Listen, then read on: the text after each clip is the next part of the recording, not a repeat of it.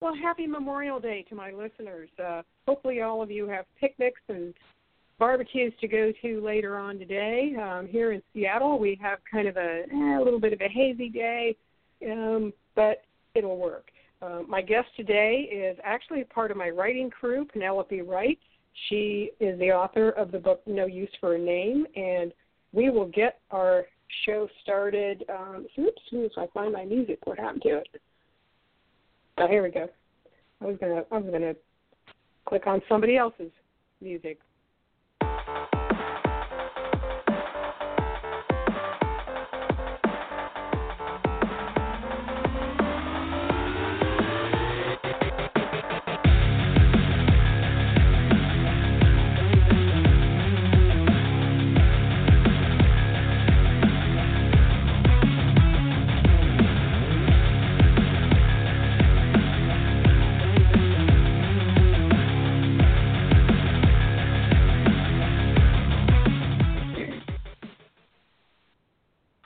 Well, good morning, Penny.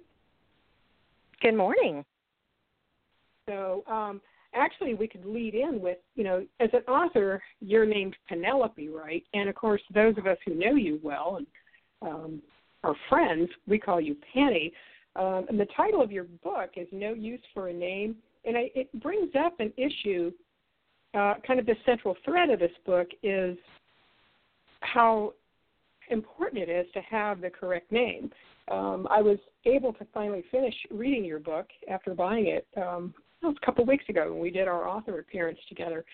So I'd like you to give our listeners the elevator pitch, and then we can start talking about the content. Okay. Um, no Use for a Name is a book about a 15 year old girl who goes into the DMV to get her learners and finds out at that time that what she thought was a nickname is actually her legal name. Her family has always called her Baby, and it turns out that that's just because her parents were too lazy and neglectful to, to fill out the paperwork to actually legally name her. So her legal name on her driver's license is baby girl Anderson. And that kind of kicks off a search for her identity. And uh, things go a bit awry and she ends up being known by a few different names to a few different people.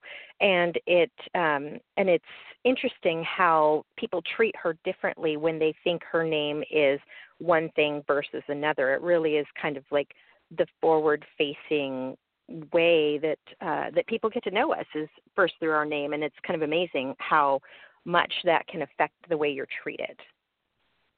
And, you know, and you that is an interesting point because uh, you know at one point she tells her sister and mother to call her Tawny, which is you know kind of a I don't know you'd think of that almost like a stripper name, and um, but that yeah it some of the names she has were funny. Um, and uh you know, her cousin, I loved Kaia. And I think Kaia, that's a great name, actually. Uh, it is pronounced Kaia, K A I A. Yes, it is. Okay.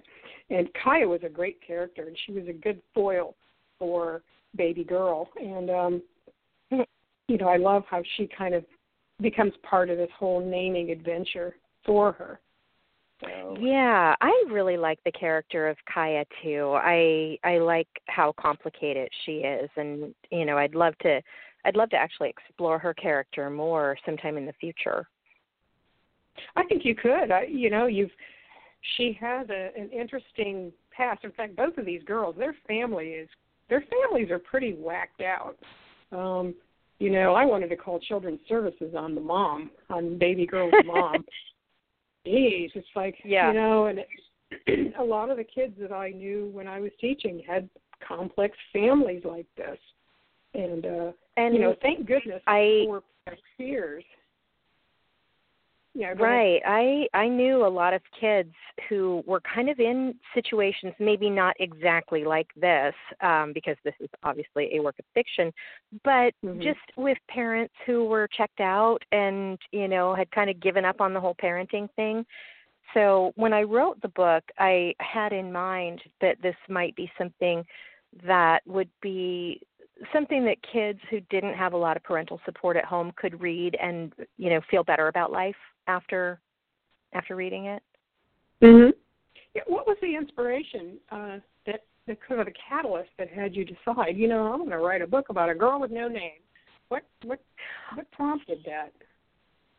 Yeah, you know, I I'm not entirely sure where that came from, but um I was trying to write a short story and I'm not awesome at writing short stories because I like to go, you know, I don't really like to write anything less than 50,000 words. But um but I was trying for 1500. And so I wrote the first chapter of the book as something that I thought would be its own self-contained story and when I finished it I thought, well, this is just not the end. This I need to I need to know what happens. But as far as the not being named aspect of things, I've always been really fascinated by by names and really the way people treat you. I've read those articles about um you know resumes and how certain resumes will be passed over depending on what name is on there. I had a friend named um Catherine who she was a mechanic and when she would submit her resume under Catherine, she wouldn't get any calls. But when she would submit it under CJ and her phone be ringing off the hook because she had an excellent resume. So um so I got to thinking about that and other other stories of oddly, you know, named people or like just odd circumstances surrounding how their names were selected and I decided to try writing about someone who had no name at all. Hmm. Yeah, it's interesting. Yeah, and you you bring up a point about well, name and gender. I know in, as a writer, a lot of writers struggle with, especially female writers, struggle with you know, do I put my name on this book? You know, um, are boys going to read it because it's by a girl writer? And I think that that's probably what happened with S.E. Hinton, uh, J.K. Rowling, a lot of writers who use initials because boys don't want to be caught and even men sometimes don't want to be caught reading a book by a female author. And uh, so we, right. we still kind of have that stigma about girl books versus boy books. It it is incredibly distressing that that is still part of our society. I agree. I think that um, people like J.K. Rowling have done a lot to break down those barriers, and um, mm-hmm and you know, I do remember when I I think I was on book 3 of her amazing series before I found out she was a woman and I was so delighted, you know, I was like this is the best thing I've ever heard, you know, that uh that she was female and um and I think that that did a lot to kind of drag some people out of the dark ages and oh, actually, you know, women women yeah. can write books that appeal to everyone, not just other women, which as we know is you know that has always been true, but a lot of people have um, maybe not known that fact until people like J.K. Rowling kind of blazed a trail. So, um, yeah, yeah. Well, you know, it's interesting though that Suzanne Collins kept her real name on her books with the Hunger Games, and it was actually a boy who recommended the the first one to me. He st- he saw me in the hallway one day, and I he was never much of a reader. He stopped me in the hallway because you've got to read this book, and he was just adamant Wonderful. that I had to read the Hunger Games. So so I did, and he was right, of course. Um, so mm-hmm. you know, it's like I'm thrilled that this non-reading boy, well he'd read stuff, but he was mainly more into you know a lot of the you know the hunting type stuff, uh, Gary Paulsen and that stuff, but. uh never you know never read long books, but Hunger Games is you know that was something that just like he was telling everybody about it. So kudos yeah. to her for for doing that. So um yeah, so so I you know I love the whole idea that this girl just and it does it, it you know it does flip a switch in you and you find out something that you thought you know for 15 years of your life you thought one thing and then you find out well everything is a lie. I don't even have a name. And uh, mm-hmm. uh so that's you know that's a pretty that's a pretty intense thing to find out about yourself. And uh well and, and it kind of kicks off uh it kind of kicks off her her search for her name kicks off a lot of other threads um, for her and finding out a lot of things about her family that are surprises.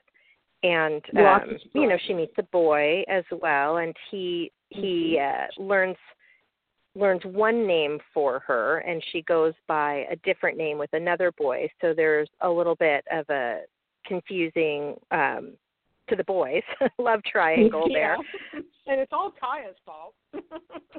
it is. It's all Kaia's fault. I just i love Kaia. She um so Kaia is an alcoholic and um and you know i'd really like to spend some more time on kaya kind of exploring what her problems are and what she's trying to what she's trying to run from. Right.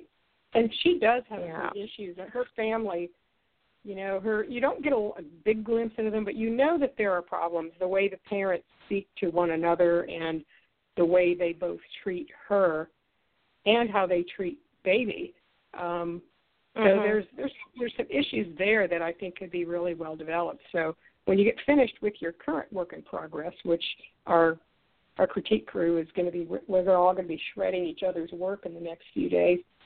But you know that Mhm. might be your next project because I think I you know the- I think the other the other group members would probably I think I know Charmin has has had a chance to read it. I don't know if uh, Jennifer slash Louise has, but uh, you know yes well, she did she read it back when it came out so Oh, okay. That's right. We're, She's we're both with Sweet it. Together because that my book also came out in 2016. Like Pablo. That's right. He often joins my interviews, don't you? He hears me talking. He'll come in and and start adding to the conversation. So uh, my cats will do that as well. Anytime I'm talking, if I'm reading out loud to my kids or if I'm talking on the phone, they like to come up and crawl all over me. It's something about my my speaking voice they just Mhm. go wild for. Yeah. Yeah. I don't know. Well, I- maybe because I'm kind of a crazy old lady and I talk to my cat like it's a human. He's got a human name too. He's named Pablo after, of course, the uh, the Pablo Neruda. So um, Yes. so you know, there's a you know, the, we talked. Well, we've talked many times about about things about writing and all this, and uh, um, what do you think? With well, you've got a couple of manuscripts out there now that our group has helped you with, and um, how do you think this manuscript might have been different if you know if we had all critiqued it? I you know as a reader, I think it actually ties up nicely. I you know I think it w- works really well. So Well, um, thank you. I Um, you know, what do you- I suspect I suspect I might not have used as strong language if our critique group had worked on this one together, you know, because um the F word does appear several times in my book. Um, you know, um so a word of caution um and you know when when we're writing together a lot of the time when one of those sneaks in because that honestly it's just how people talk but um Right. But when one sneaks into my writing it'll have a lot of red pen around it like do you really want to do this do you really want to say this here this is turning off you know a Mhm. large section of uh, potential readers and and I'll look at it and I'll go yeah that's the only one in the book maybe I can change it to to something else Mhm. but um so I may have toned down the language in this first manuscript had we all worked you know worked through it with the critique group together Right. But um but I may have argued and said no no no it has to be this way because this is just the way people in her world talk. Because it you know it, I think there's nothing gratuitous about the language that I used. It it's all pretty natural for the characters Yeah, it's it, you know that's that's always something that you know I struggle with too because I write for teenagers and but you know they talk like that in the hallways. They talk like that with each other. And I think as writers we would lose credibility if we have you know a character who is saying well shucky darn or oh fudge exactly gee willikers no, when I'm down, you know, I I live close to a high school. When I'm down there walking the track or whatever, you know, I I hear people talking to each other, and it's Mm-hmm. you know, it's not shucky darn. It's not No. gosh dang it. You know, I mean, it's just not. So you mm. know, I think it's ridiculous to try and and write a contemporary YA that doesn't in, that doesn't address the way people actually talk to each other. Now, maybe in some places and in some communities that's that's not true. And I also know that there's a large group of readers out there who maybe they do hear it all day at school and they just don't want to see it in their books. They'd just rather Maybe. not. So mm. So you know, I'm not saying that um, that that there is no market for clean contemporary YA. There certainly is, but actually, uh, but yeah, I is. find, yeah, I find myself it sneaks in quite a bit because I guess I'm just around so much of that language that I that's how I write.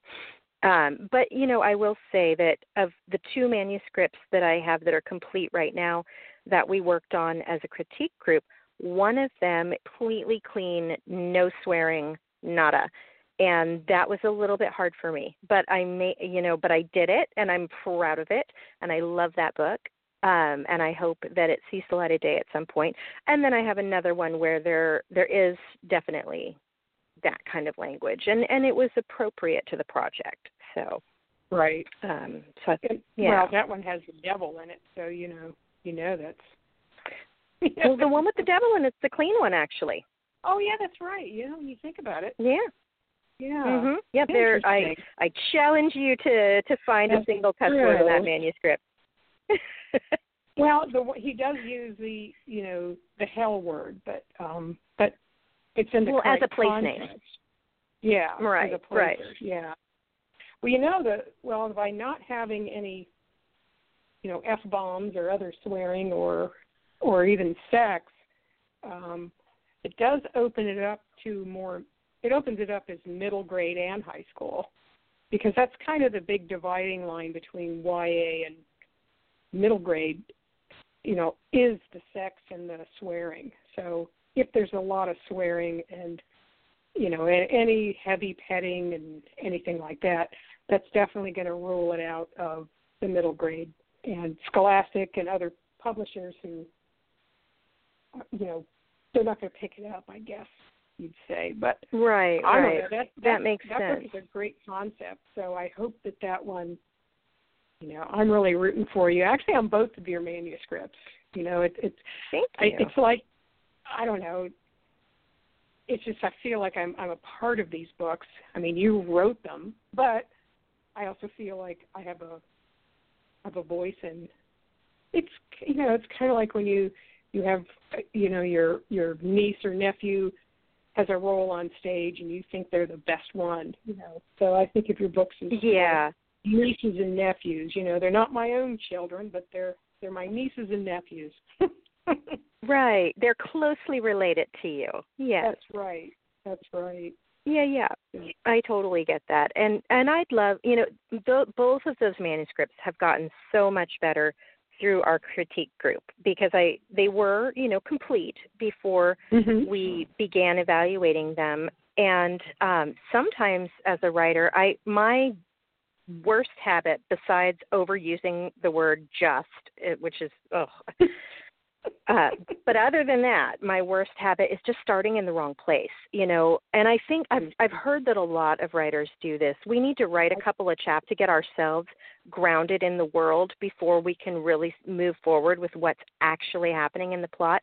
But a lot of the time, those first chapter or two where I'm figuring out the world just kind of stays in my manuscript, and um, and it really does not belong there because we, you know, the inciting event occurring, you know, has to occur in the first couple of pages, not while I'm figuring things out.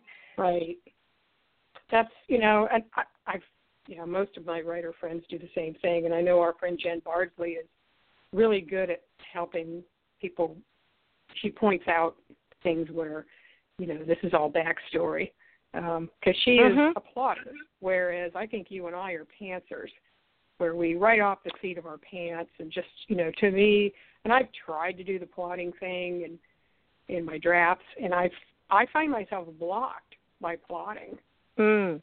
Mhm. So it takes I- the fun out. Yeah.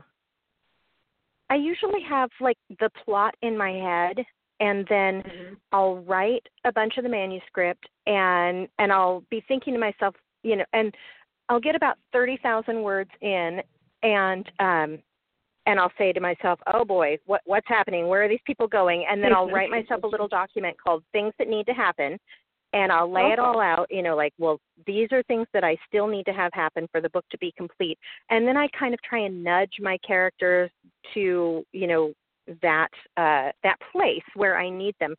And occasionally it just doesn't it doesn't work out all that well. You know, in No Use for a Name, the Joey character was not supposed to have as much screen time as he did. But um but I kept writing things where he would pop up to kind of guide the plot along and and he Mhm. his character took on a life that I did not expect at all. And I would as I would be writing it, I would think to myself, "Oh my gosh, what am I doing? Where is this going? What is why? Why I'm going to have to completely Mhm. cut all of this." But I would just keep writing and then I'd let it sit for a week or so and I'd go back to read it and I'd say, "You know what? This is this is actually pretty good. I'm you know, I'm really glad I did not delete this as I was typing cuz cuz it would certainly be um you know, something I would think about. I don't know if you can hear it, but I have a like a 1940s style bomber aircraft flying over me repeatedly. Are you picking up? No, that I don't hear all? it. Yeah. Oh well, No. that's nice. That's good. Yeah, that's a good Somebody thing. is Yeah. out for a lovely fly today. Is that what they call it when you go out and dr- and drive your airplane around to fly? I think so. Yeah, yeah. Every once in a while, like in the summertime, when I do interviews, because I do these from you know my the home studio, and uh every once in a while, like the the people who take care of our grounds, they'll be out there trimming bushes, and I have to like close the window. so yeah, you know, no soundproof studio. It's you know, it's not exactly how it works. But but anyway, back to our our interview. I think Yes. Joey is a great character because he actually helps he helps introduce the underlying story and a lot of the inner the the things that underlie in that family. He's also kind of a he's a, he's an ally for her and yes. kind of you know we get an idea because well the whole thing with um oh the you know you have the two boys you have Derek and uh what's the other kid's name? Greg and Grady. she Grady. And he kind of warns her off Grady which for a while there as I'm reading I'm thinking one thing like oh you know he's not as nice as you think he is. But then we find out the real reason that he want he warns him off Grady so I don't want to get Mhm. the plot too much because we want people to read this book but uh, Right, right. so I it totally works. It's like your subconscious must have known you had to have somebody in there to her that uh that she you know kind of like little sprinkles of advice to help her help her out. So cuz baby girl has very few allies. Basic her allies are essentially Kaia and her brother and a little bit of Mhm. Derek, but you know sometimes not. You know, because Derek is a typical teenage boy with uh, you know a little bit of anger issues, and you Yeah. know they have a little bit of you know there's this kind of chemistry between them that you know chemistry is sometimes bad as well as good. So so Right. And uh, you know, and I I think when you're when you're a teenage girl and you're just getting to know a boy, I I I don't think you want to make him your your one ally, you know, right away. right. I think Right. you need to protect your own self, you know, uh before you put all your eggs in that basket. So I didn't Right. really want Derek to be her strong ally um throughout the Well, book because especially after you the comment he made um, when they're all getting driving lessons, and he and Ashley are joking around about, you know, the trailer, with not knowing that that's actually where the baby girl lives. So I think she's she's a smart enough girl. She's going to know that you know, I may not be able to count on this guy.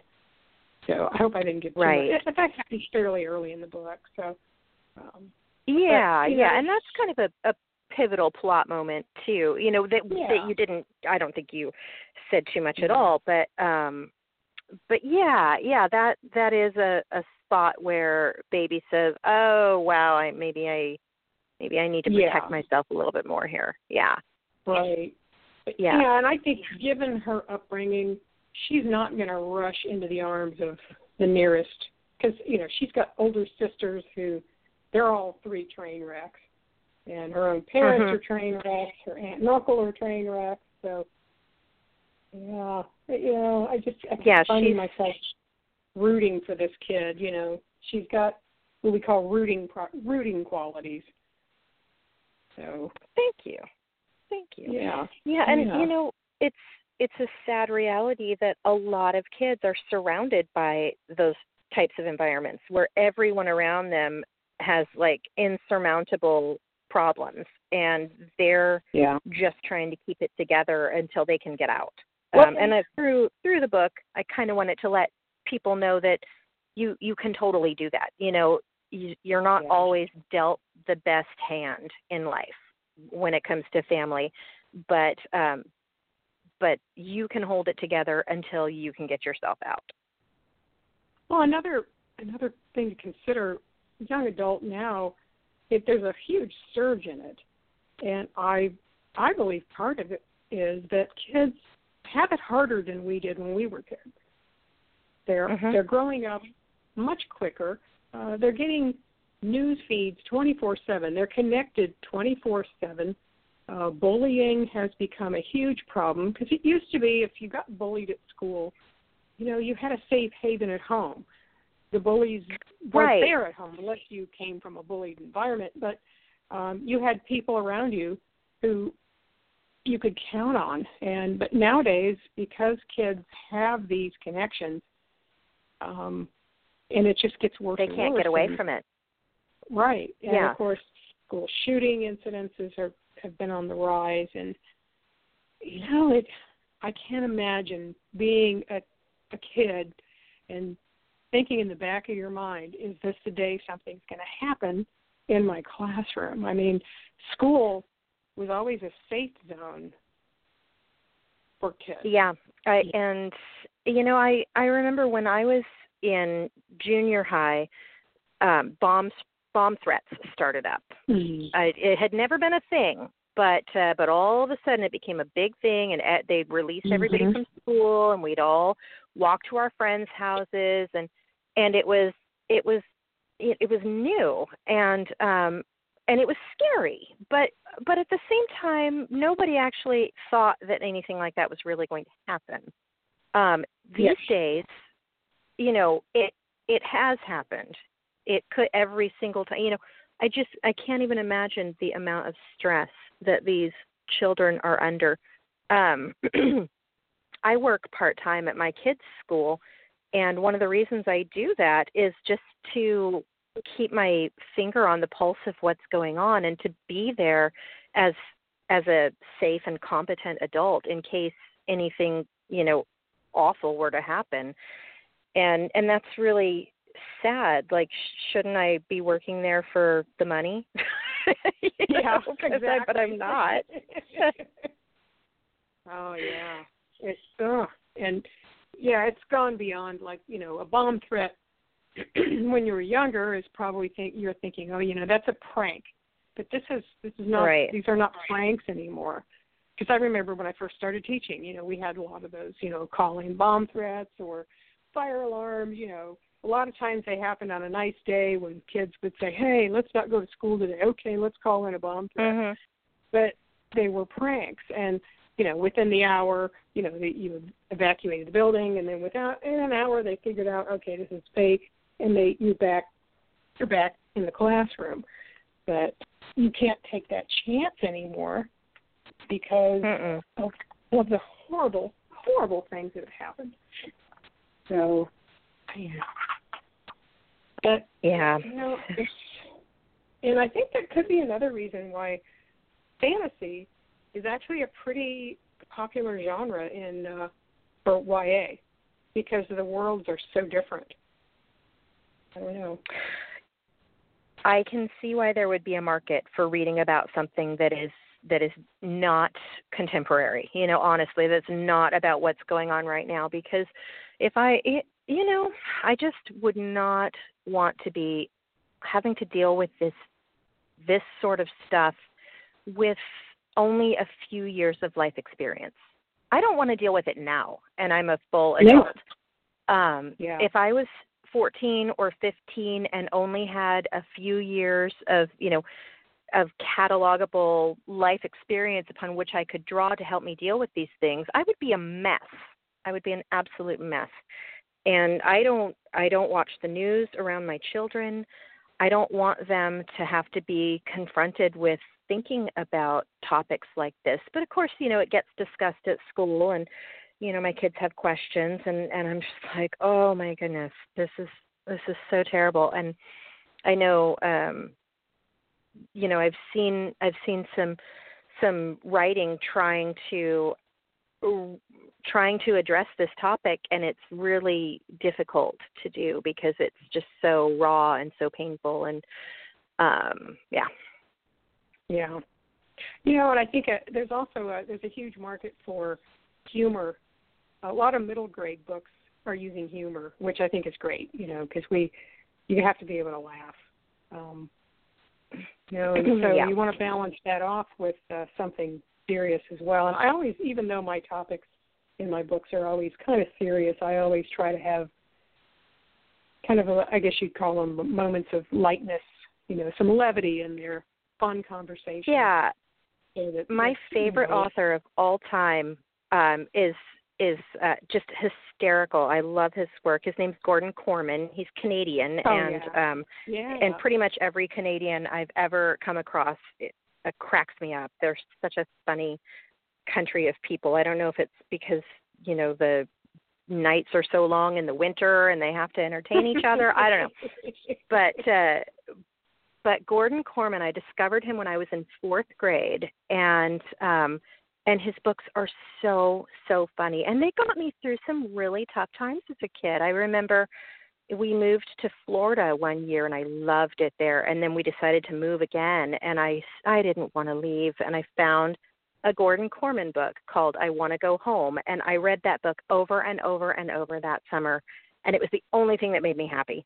And it was so funny. And you know, and I still have it. I've read it to my children and and they think it's hysterical as well. And I just I owe such a debt of gratitude to Gordon Korman for um for making my childhood a lot more pleasant than it would have been otherwise, you know.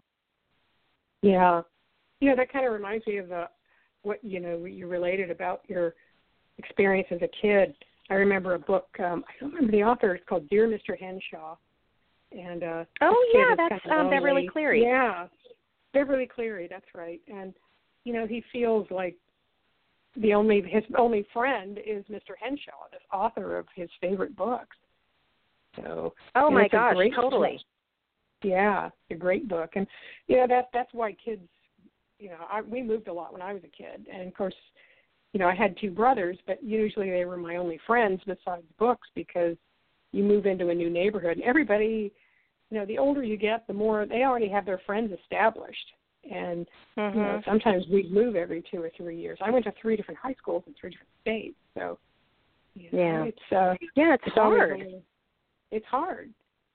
And uh, and then if you have a funny last name, you know, or you don't wear the the right clothes, you know, if you move from the East Coast to the West Coast or vice versa, you're not going to wear the right clothes.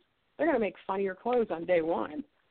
So Right, right. What was cool in Florida was not cool in Washington State. I can tell you that much. yeah, Um, yeah, And it's funny that you say if you have a funny name because that that Mhm. takes us back to no use for a name. You know, you move into it. Well, you Oh, know, yeah. my character doesn't move anywhere in that book, but um, yeah, but but like human beings, you move somewhere, you have a funny name, and and everybody automatically starts treating you a certain way. yeah, yeah. And they feel free to to give you a nickname whether you feel whether you've earned it or not. And uh, Mhm. you know it, it, i don't know i don't know I, I guess it's a subtle form of bullying i mean we've always had bullies but uh Yeah.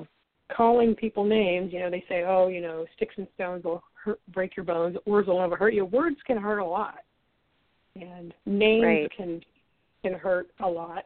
Or you know, just like in your book, when she calls herself Mary, she's treated one way, and she calls herself Tawny or Barbie. You know, there's there's different different names. Um, my favorite one was when Kaia called her Athena. oh yeah. And she became quite powerful. she did. She did. So, you know. Yeah, and I you know, I think I remember probably about that age. I mean, there are a lot of a lot of think kids will think, "Oh, I want to explore a new name. I don't I don't live up to my name or I don't like the sound mm. of my name." So, well, I hated my name uh, you know, Penelope was horrifying mm-hmm. to me as a kid.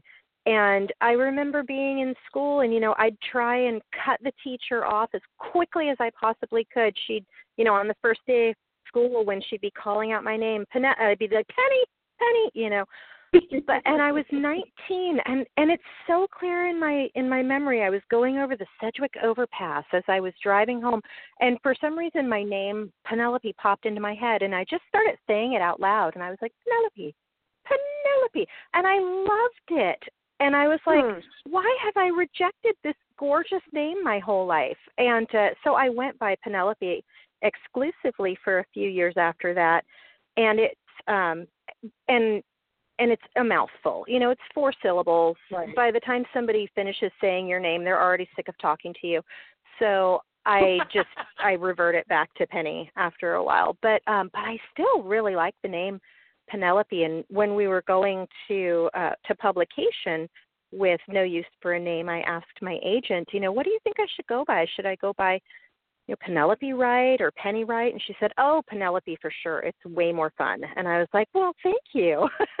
so but um but in my day to day life like when people call me penelope i just i feel like such a weirdo like you know like i'm trying to get them to treat me like british royalty or something which is bizarre because it's it's my name but um right. but when people call me penelope like in real life it feels weird well do you find that because on a professional level like if you go to a conference your your nameplate probably says Penelope, right? Do you find that mm-hmm. you are treated differently as Penelope than you are as Penny? I do. I mean, not not extremely differently the way somebody might treat a Mary versus a Barbie, but um, but when I'm going by Penelope at a writers' conference or some you know function that um, official, people do tend to treat me with more like with with uh kid gloves like i'm more high maintenance.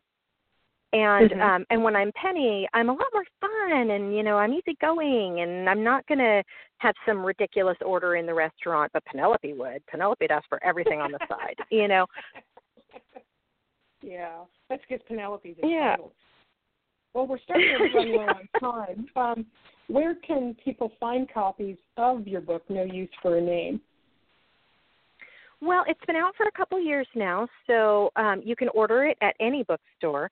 Um, if you want a copy right now, Kindle would be your best friend. Um, it's available mm-hmm. on Nook and you know Amazon, of course. So basically, all all the all the outlets you can think of, you can get a hold of my book that way. Um, but your fastest bet is probably going to be uh, Amazon, but I do always recommend that you go to your bookstore and ask for it and then pick up like two or three other books by other authors that I adore while you're there. All right. Well, um, Penelope, I've had a great time talking to you, and uh, I will you. see you tomorrow as Penny when we start shredding each other's work again. Yes, and, uh, I look forward to it. All right. And thank you again for being a, a guest on this uh, beautiful holiday weekend and um, enjoy your barbecue later on. I know I will. And um, thank you for having me. So, all righty. And uh, so, thanks again. And um, I'll be talking to you soon. All right. Um, that has been author, young adult author Penelope Wright, and her book No Use for a Name, as she said, is available pretty much in bookstores everywhere. Uh, there may be some copies in the local Seattle area bookstores. And um, my guest next week is a Texas author named Amanda Thrasher, and she also deals with uh, she deals with a couple of uh, she's got a couple of books out there with uh, dealing with difficult things for teens, and um, so I'll be talking with her next. Um, well, I guess it'll be June when I talk to her. So um, until then, this has been a copyrighted podcast solely owned by the Authors on the Air Global Radio Network, LLC. Have a great holiday, and we will talk to you soon.